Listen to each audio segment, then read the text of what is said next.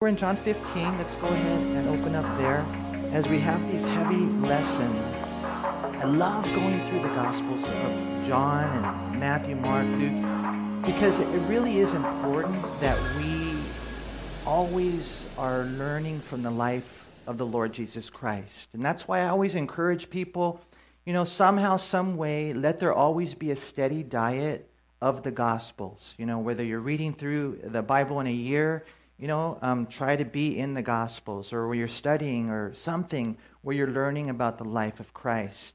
And as we're going through the Gospel of John, we come now to this time where Jesus is basically preparing his disciples for his death, for his departure, and he's going to hand the baton off to them. And think about it these 11 guys eventually would become 12 guys, which would eventually become, we'll just say 120 on the day of Pentecost.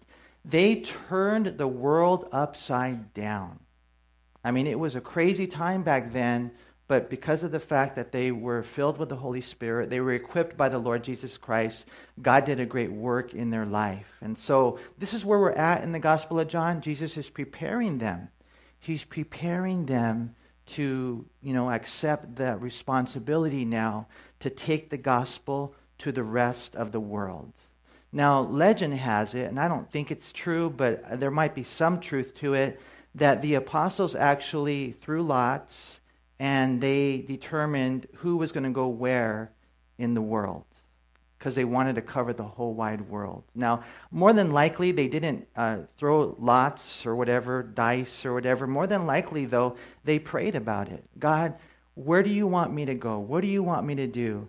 And then when you study church history, you'll find that they all went out and they did their job. You know, some went to India, some went to Russia, some went to Africa, some went to like more of the Middle East. Um, it's amazing when you study their lives, and you guys know, huh, that they all died a martyr's death.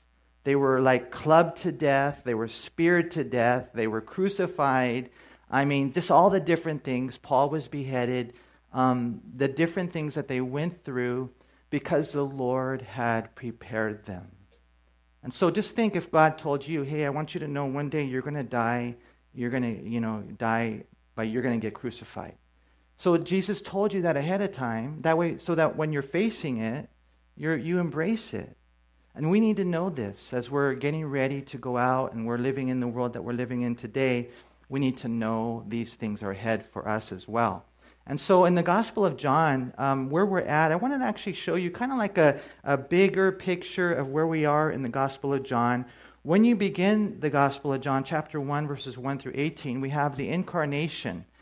And so, this is where Jesus, so you read John 1 1 through verse 18, the Word became flesh and dwelt among us. And so, he comes and he arrives. Remember, the Gospel of John presents Jesus as God. Matthew presents him as king, Mark presents him as servant, Luke presents him as the perfect man, but John presents him as God. And so they're all simultaneously true. And so, chapter 1, verses 1 through 18 is the incarnation of the Son of God. Then, uh, chapter 1, 19 through 454 is just the presentation of the Son of God. He's just there, he's doing his miracle. In chapter 2 and chapter 3, he's preaching, he's talking about being born again. And so, he's just presenting, he's presented to the people. But right away, it doesn't take long because they are so stuck in their religion and they're so stuck in their rules and regulations and, and the Sabbaths and all the misconceptions they had in the day. Right away, the opposition begins. And you see that in the Gospel of John in the very beginning, chapter 5, verse 1, all the way to chapter 12, verse 50. And so that's what's going on in, in the life of, of Jesus as we're studying John. And then from that point on, chapter 13, all the way to the crucifixion until he dies, Jesus is now preparing his disciples for ministry. And that's where we pick it up here in John chapter 15. We're in the middle of this whole thing. I think he's on his way. He's walking to the Garden of Gethsemane. He, last week we talked about abiding in the vine. This week we pick it up in verse 9. And notice what we read right here. Jesus says, As the Father loved me, I also have loved you. Abide in my love. If you keep my commandments, you will abide in my love, just as I have kept my Father's commandments and have abide in his love. These things I have spoken to you, that my joy may remain in you, and that your joy may be full. This is my commandment, that you love one another as I have loved you. Greater love has no one than this, than to lay down one's life for his friends. You're my friends if you do whatever I command you. No longer do I call you mere servants, for a servant does not know what his master is doing, but I have called you friends. For all things that I've heard from my Father, I've made known to you. I've told you everything, secrets. He says, You did not choose me, but I chose you and appointed you. What for?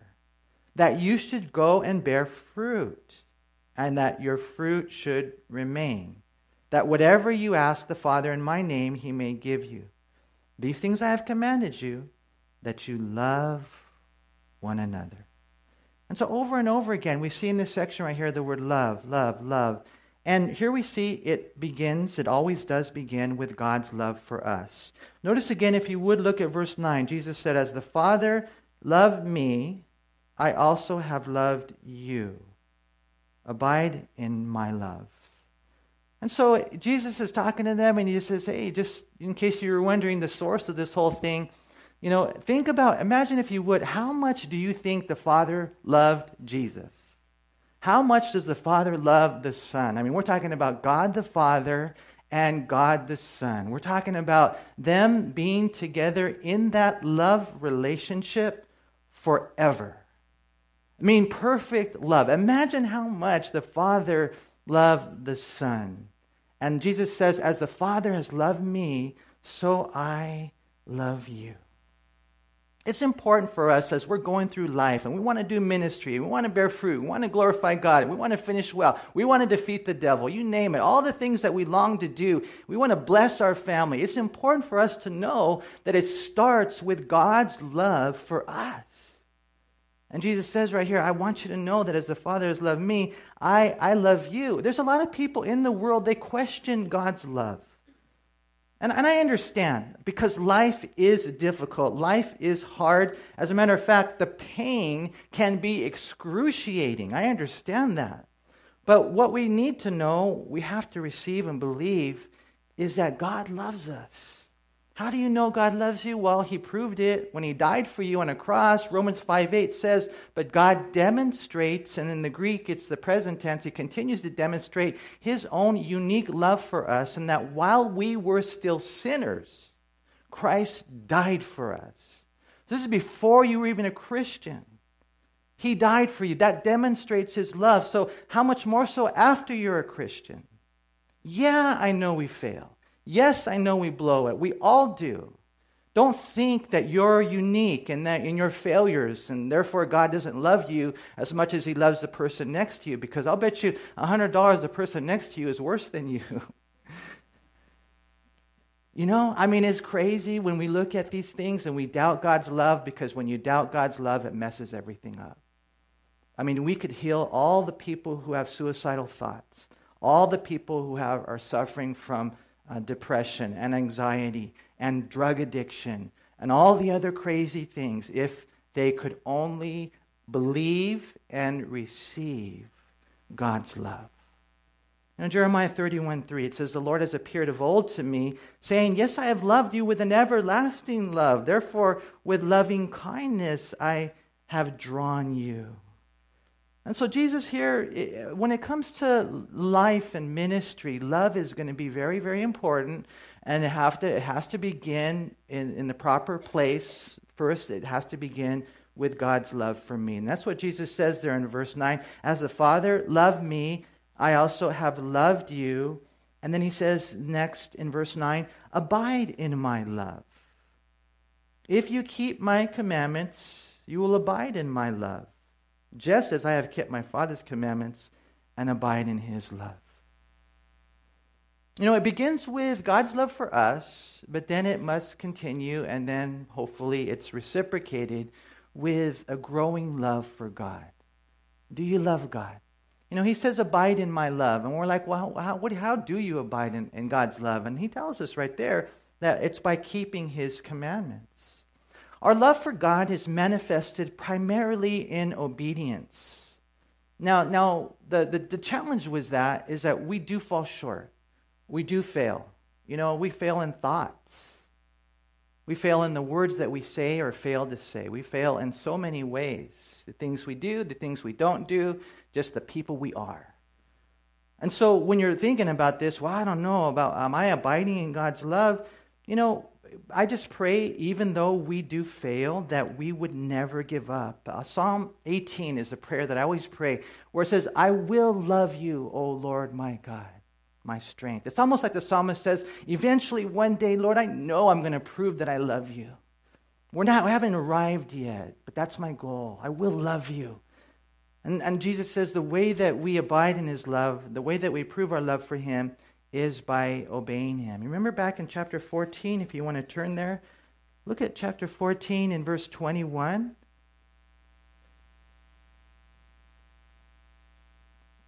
Jesus said, He who has my commandments and keeps them, it is he who loves me. And so you're listening to the, the, the, voice of the Holy Spirit. I don't know if you knew this, there's 800 commandments in the New Testament. There's a lot of commandments. How many of you here, as you're going through your day, you hear the Holy Spirit talk to you and He says, Don't do that? Have you guys ever hear that? The Holy Spirit says, Don't say that. Don't say that. You know, because you want to say that. And the Holy Spirit says, No. It goes like this. Have you ever been there, you know? And it's this all day long. Did you know they say that we make actually 35,000 decisions every single day? You're going to look at that girl. You're going to do that. You're going to take that money. I mean, you name it. There's a million things that we do. Prayerfully, out of that 35,000, those 35,000 decisions, there are just decisions that are submitted to the Lordship of Jesus Christ. Because when we obey, it's then that we prove that we love Him. You know, I don't know the percentage of the 35,000 that we would make moral decisions but I think it would be safe to say that thousands of them all day long are decisions for or against God. And so we can actually prove our love for God thousands of times every day. Jesus says, You need to do this. You need to obey and prove your love for me just as I have obeyed and I've proved my love for the Father. He's definitely given us an example.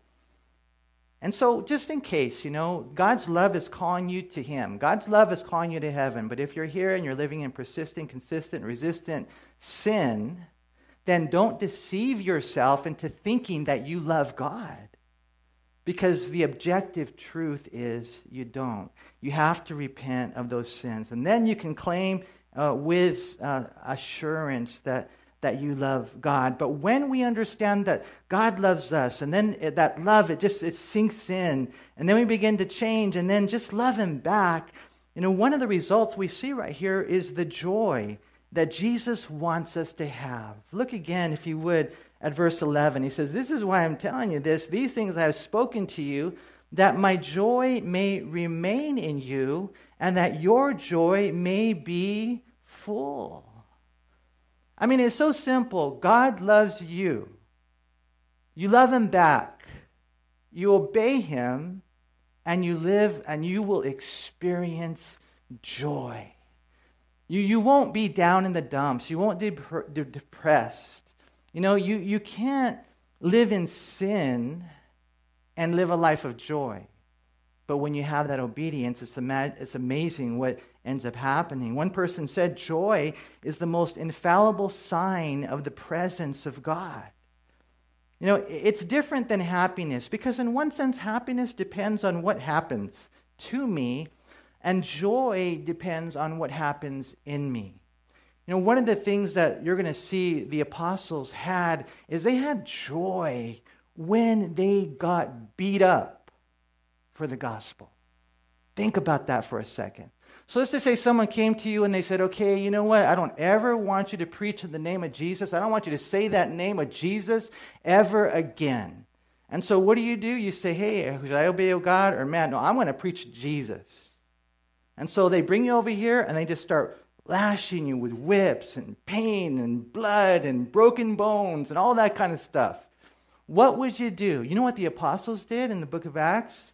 They rejoiced. There was joy. Because joy is different than happiness. Joy is when you're doing, you know, wow, what a privilege. I don't know if you ever, if you have that concept in your mind, but what a blessing, what a privilege. I'm so honored that I was beaten for the gospel. If you got beaten for the gospel, I think some of you here would say, That's cool. That's where they were. When you're obeying the Lord, it doesn't matter what the circumstances are. You might see a thousand people get saved, or you might get beaten a thousand times in your face. When you do what God calls you to do, it produces joy. And so we see that. God says, okay, number one, this is how love works my love for you. Secondly, um, your love for me. And then thirdly, our love for others. Look at verse 12. He says, This is my commandment that you love one another as I have loved you. He says the same thing in verse 17 These things I command you that you love one another. And, and, and we're to love others as Christ has loved us, which you guys know, and I thank God for. Um, it's unconditional. You know, it's not like one day yay, one day no. I mean, it's just constant. It's when I fail, it's when I so called succeed. He says, That's the way I want you to love other people. Is that the way you love people? So he said the same thing in John 13 34. A new commandment I give to you that you love one another as I have loved you, that you also love one another. And so you might ask, well, what does that look like as far as loving one another? And, you know, of course, that means a lot of different things. But look what he says next in verse 13. He says, Greater love has no one than this, than to lay down one's life for his friends. You know, when you're wondering, well, how do you love people? Okay, Jesus is leaving. The apostles are going to be taking over the ministry now. The ministry, not just life, not just having fun, the ministry to share the gospel so that people don't go to hell, they go to heaven. Okay, well, this is how it works. You, you got to love people. You got to love people. And what you have to do, in all reality, as far as loving people, is laying down your life. It's not your life. We can't just do what we want to do. We have to pray and ask God, Lord, what do you want me to do? And for some people, it will lead to a martyr's death. 70 million Christians have been martyred. 90,000 Christians every single year around the world have been martyred. Now, we don't see that here in the United States of America, but that's what's going on in the world. The, the greatest love, we're talking about loving others the way Jesus has loved us, is to lay down one's life for his friends. Now, of course, he's speaking of, of, what he's going to do for them, but he's also speaking of what we will eventually do for others. Now, I remember way back, um, I, I think it was the 80s. To be honest, one of my favorite singers is Whitney Houston, okay? She, um, her life, her, her gifts, um, I don't know her whole story, how it all ended. I'm praying, I'm hoping somehow by the grace of God you know, she's in heaven, but she didn't finish well as far as the way that, that she died, you know. But I, I will say that the, the one song that kind of threw me back as a Christian was a song called The Greatest Love of All. And, uh, and I remember, you know, a lot of times when you're listening to songs, you don't hear the words. You're, you just like the music, you know. And so, beautiful voice and just amazing song. But the song, it, it basically says that the greatest love of all is your love for yourself. And so she probably, she, my wife and I listen to songs by Whitney Houston, love songs. So I don't want you guys to think that I'm coming against her or anything, you know. But I, I will say that that's not the greatest love of all. I understand. I understand. We're living in a day where people have low self-esteem. I understand that. People want to, you know, kind of cover that. And so what do they do? They go to the other extreme. Um, but what the Lord Jesus says is the greatest love of all is to lay down your life for your friends. I pray you would know your value because you're created in the image of God. He loves you. You're the apple of his eye. That's, you know, that's where we find our value. But what we need to know when it comes to loving other people is we are called to lay down our life. The world will kind of say, hey, take care of number one where God will say, Jesus, others, yourself. That's the acronym for joy. You know, it has to be a love that's willing to live and die for one's friends. And so here it's interesting what Jesus says in verse 14 You are my friends if you do whatever I command you. And some people might read that verse right there and they say, well, that doesn't sound good. That, the basis of friendship is you have to do whatever I command you. Well, what he's basically saying is that if you are obedient, if you have that heart of obedience, we talked about that, if you love God, then you have now entered into a relationship with God. And there's a lot in that relationship. But part of that relationship is the fact that you're, you have this friendship with God. And so that's kind of how it works. And, and what Jesus did is he laid down his life for his friends. Verse 15 No longer do I call you servants, for a servant does not know what his master is doing, but I have called you friends. For all things that I heard from my Father, I've made known to you. You know, when you become a Christian, and, you know, we're covering things today that if you wanted to, you can take each and every one and do a hundred sermons on them. But but try to take it in. I have a relationship with God, and because I have a relationship with God, I have this friendship with God. I am I am the friend of God. And and part of the reason he says that right there is number one, I'm laying down my life for my friends. Number two, that I, that I tell you secrets. How many of you have friends that you tell secrets to? Not, not bad secrets, but you know, you open up to. You're transparent. You know, you can share this with them because they're your friend. Well, that's what God is saying to us. Hey, you're my friends, uh, not just like this work relationship. We have a friendship, and I, and I tell you things. You know, when you read the scriptures, probably the, the one that's identified most frequently as God's friend is, is Abraham. He's called the friend of God in Second Chronicles chapter 20 in verse 7 and Isaiah chapter 41 verse 8. In James chapter 2 verse 23 it says and the scripture was fulfilled which says Abraham believed God and it was accounted to him for righteousness and he was called the friend of God. And so, again, belief, relationship, salvation, then it, it leads to friendship. And so, when God was about to destroy um, Sodom and Gomorrah, God came and he had this conversation with Abraham and he was telling him things, sharing things with him. And that's what we see here. Now, just as a quick side note, it doesn't mean we're no longer God's servants or will be referred to as such. As a matter of fact, in verse 20, we've seen that we are servants. What he's saying right here is it just simply means that we're more than mere servants.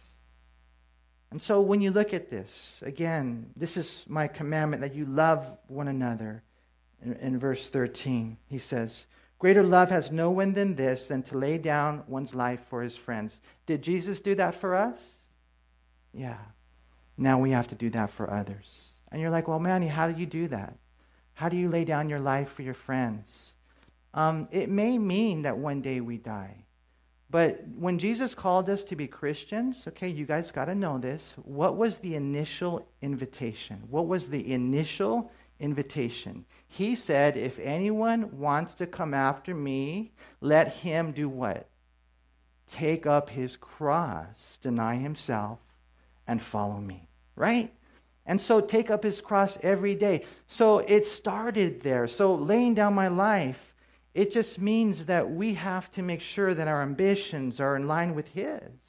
I was blessed yesterday talking to a young adult, and she has aspirations uh, for her future and career, and it's really, really cool. There are desires that are inside of her. She's very gifted, right? But I love the fact that she said, I'm just praying.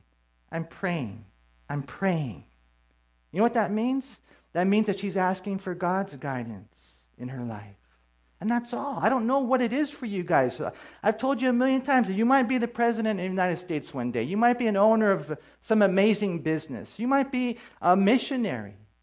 I mean, what a difference it makes when people will maybe lay down their lives in that way. You know, I was thinking about Amy Carmichael. She was a missionary to India for 52 years. She never had a furlough. I was thinking of someone like David Livingstone. He was there in Africa. Uh, and man, what a work that God did in him. So much so that when he died, they buried his heart there. You know, yesterday, I'll share this with you guys. I was texting my daughter. We have like kind of like a, a relationship like that. She's like my adopted daughter in Cambodia. It was 13 years ago that we went to Cambodia, and I was playing, you know how they do this? Patty cake or whatever with her, and it was just awesome. And she was just, uh, I think she was, I don't know, she was very young, 11 years old, and I just, she captured my heart. And so, anyways, we ended up uh, coming back from that trip and opening it up to you guys as a church and saying, hey, would you be willing to sponsor a child in Cambodia? Because over there, $20 goes a long way. And the part of the reason I wanted that is because I wanted to maintain a relationship with her. I wanted a connection with her. I fell in love with her. I just, just like that. And you know, um, so it's been so cool. We've been able to sponsor them for 12 years. And it's just a beautiful work that what God has done. Our daughter, she loves the Lord. Her biological family, they're not saved. She's asking us to pray for them. But our daughter has now finished up with not just a, a, degree, a college degree, she's got her bachelor's degree. Now she's looking abroad to see how she's going to get her master's degree. And she loves Jesus. Now, how does that happen in Cambodia, in a place where only 3% of the population is Christian? How does it happen in a, place like that? Well, you want to know how it happens? I mean, there's a lot of people involved, and of course, we can't identify one single person, but there is one uh, person I will talk about. Her name is Catherine, and she has been mom to these 30, um, you know, and they're not all orphans. Some of them are, some of them have been abandoned, others are just coming from impoverished communities where they would never be able to get an education. But they come to her, and, and she's there, and she has, she's not married she has laid down her life. Just like Jesus is talking about. That's how it works. Where you and I, we really, truly, honestly get with God and ask Him, Lord, what are your marching orders for my life? Not just what do I want to do. And there is a sacrifice. So, so Jesus here in sharing these things, he says, this is what the, the way it works. This is how you love one another. He says right there again in verse 16, You did not choose me, but I chose you and appointed you that you should go. And we talked about this, and I hope it's clear that we should bear fruit. Now, and I was thinking about so many of you guys, even just saying, I'm part of a church. I'm going to go on Sunday mornings, even though I don't feel like it because you've laid down your life. I was thinking about many of you who said, I'm going to serve in the church. And even though I have a, a job and there's a lot of responsibility in my, my, you know, whatever, my job, I'm going to supplement on top of that a ministry that's almost another full time job. You've laid down your life. I was thinking about people who give, and you know, it's not easy to give nowadays $25, $50, $100. That could go a lot of different directions where you could have a whole lot of fun and buy a whole lot of stuff. But you have chosen to lay down your life. Not just the pastor, it's a church, it's a people who embrace the calling upon their life. I think of, you know, others uh, that are out there in the front lines and uh, that are Christians and, you know, in government. I mean, praise God for those who are following His calling upon their life. It's not easy. It's not easy. But it's what God has called you to do. He said, This is why I chose you. I didn't choose you just to go to heaven. I didn't choose you so that you could just have fun and get everything that you want. I chose you that you could bear fruit, and that fruit would be everlasting and that whatever you ask the Father in my name, he may give you. And that's all part of ministry because when you get God's heart and you start praying the way he wants you to pray, you know, not just uh, fervently, that's part of it, passionately, faithfully, I believe in you, but also when your heart aligns with his heart. I mean, it's just so awesome. He gives you the desires of your heart. So he begins right here just telling them a lot about love, a lot about love, a lot about love. But then he talks about something else we probably don't want to talk about, and that is hate. He talks about hate. He talks about how if you live like this, then you will be hated. He says there in verse 18 If the world hates you, you know that it hated me before it hated you. If you were of the world, the world would love its own. Yet, because you are not of the world, but I chose you out of the world, therefore the world hates you. Remember that I said to you, a servant is not greater than his master. If they persecuted me, they will also persecute you. If they kept my words, they will keep yours also. But all these things they will do to you for my name's sake, because they do not know him who sent me. I don't know if you've ever experienced this. Uh, some of you have, some of you maybe not yet, but the day is going to come it is just helpful, it's imperative to know that the real Jesus was hated by the world. That, that we need to know that so that when we're hated because of Jesus, then we will know that we are in good company.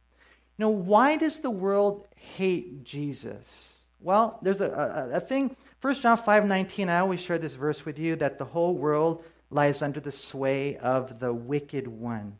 And so when we're talking about the world, we're talking about the world system. We're, we're not talking about all the people. We're talking about the way that Satan is in control of so much. As a matter of fact, in, in that verse right there, 1 John 5 19, it says that the world lies under the sway of the wicked one. The word sway is not there in the Greek language, the word under is.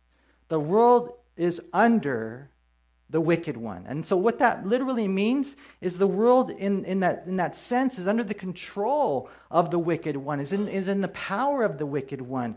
And not all, but you guys have to know this. You have to know this that not all, but most of the media is under the control of the wicked one. Most of the movies are under the control of most of the music nowadays, especially because we've drifted so far from God. A lot of the education, even some of the government, is under the wicked one. So you guys know that, right? So when you're watching the news, you already know there's a narrative, you already know there's an agenda, right? You guys know that. When your kids are going to college and their professors are there telling them, hey, I want you to write you know, a paper, this is the topic I want you to talk about, and make sure you talk in ways that I'm, I'm right on board with you because that's the, really the system that we live in. And they're molding and shaping, like the Bible says in, in Romans 12, 1 and 2. They're, they're being conformed to this world. And so when, when Jesus says you're going to be hated by the world, it doesn't mean you're going to be hated by everybody, but those that are caught in that system, and there are a lot of them, will hate you. And so when we're there, you got to understand that you're not alone. It, helps me a lot to know, okay, if they hate me, because I don't know about you guys, how many of you here, you're wired in such a way where you don't care if people hate you? You're like, I don't care. How many of you guys are like that? I'm just curious. How many of you guys are like that? Right? I'll be the first to admit I'm weaker than you. I like people to like me. I want, I would like, just, I don't know, there's something about that. I want people to, to like me. And when they don't, it, it, I'll be honest, it kind of hurts. But I've learned what the Bible says. I've learned to go against the grain of who I am. And why did they hate Jesus? Why did they hate Jesus? You know what? Over in John chapter 7, if you want to turn there real quick, this is probably one of the main reasons they hated him. When Jesus is talking to his brothers and his brothers didn't believe in him, he said to them there in John 7, verse 7, The world cannot hate you, but it hates me. Why? Because I testify of it that its works are evil. That's why because he speaks up. Because he testifies of the fact that its works are evil, so they will hate him. Know, they hate God because, number one, of his correction. And that's why later on Jesus says, if they receive your word, they receive my word. He's talking about his word, he's talking about his message. They hate God because of his correction, and they hate us for the same reason, but also because of our connection. Notice again what he says there in verse 18 if the world hates you, you know that it hated me before it hated you.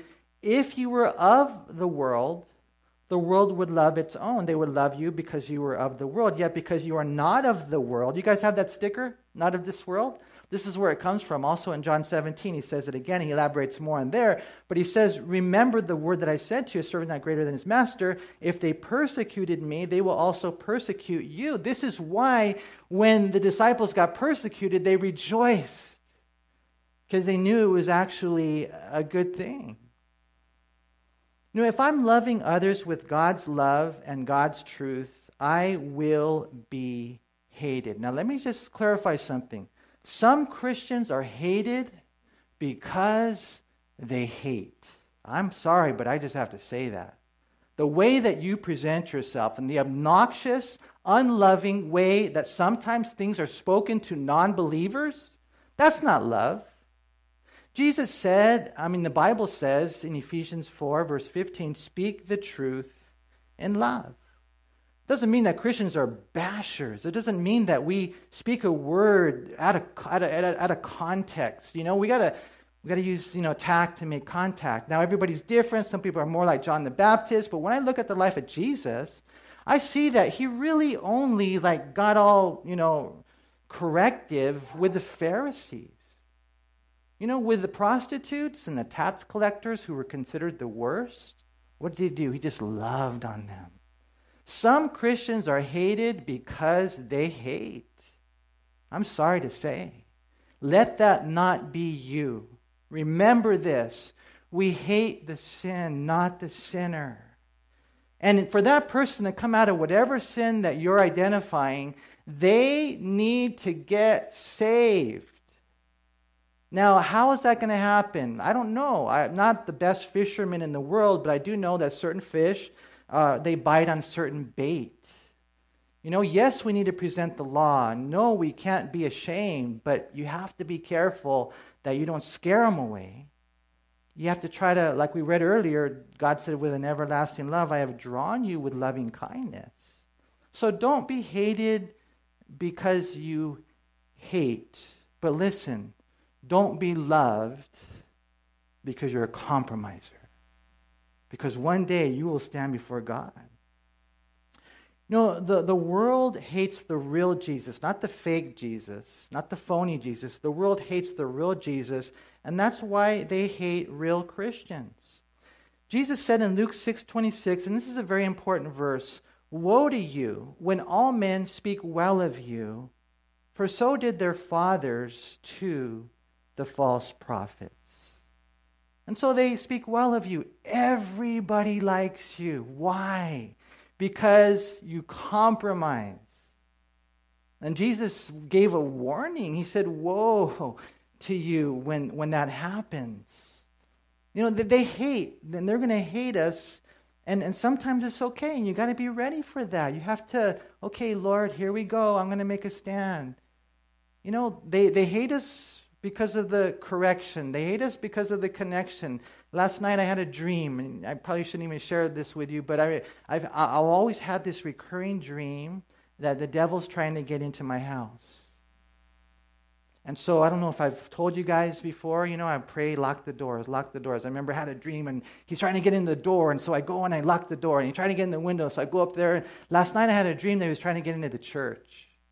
And there were these glass doors and I was running with uh, as fast as I could. I was running to try to hold him back because he was trying to get in the doors. And there's different ways the devil gets in. One of the ways is through compromise. And we look at the church today and they've capitulated to society rather than making a stand for the scriptures.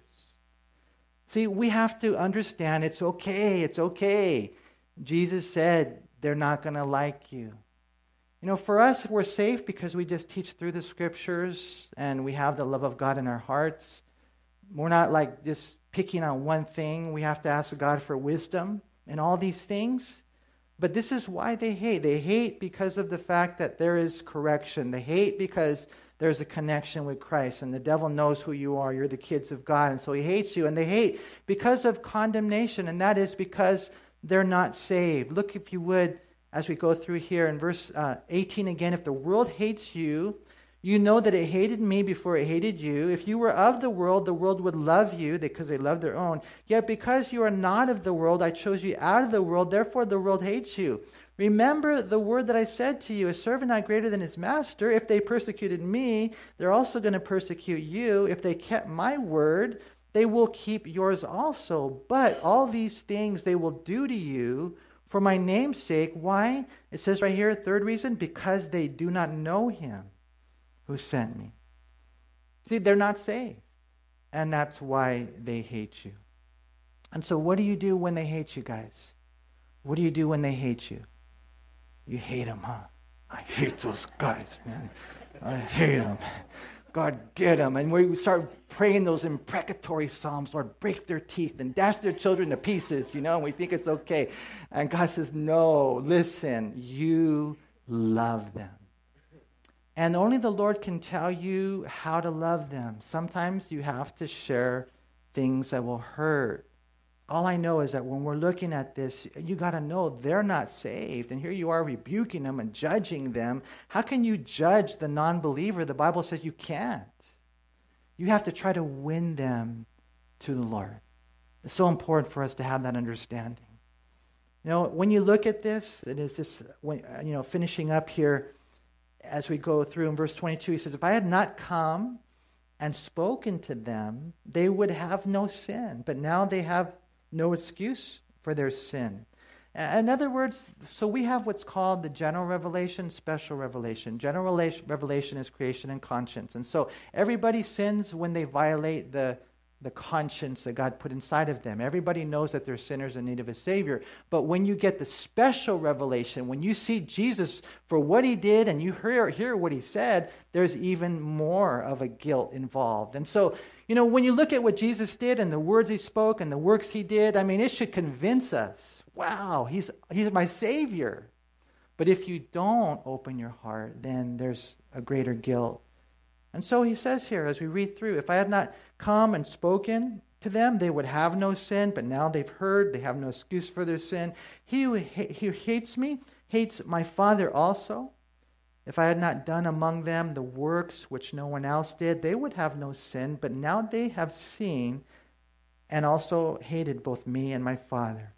But this happened that the word might be fulfilled, which is written in their law they hated me without a cause. And you look at the end right there, they hated him without a cause. It just is heartbreaking to think that some people will not bow their knees to the Lord Jesus Christ. You know, I pray, you guys, that we would love God, that we would love others, that we would know his love for us, and that if we start living this crazy, radical life for the Lord, you know, and so we have to do what He calls us to do, and we have to say whatever it is we called us to say, and we have to make a stand wherever He wants us to make a stand. And if they hate us for it, then we're okay with that. Why? Because that's what they did to Him. And you're in good company.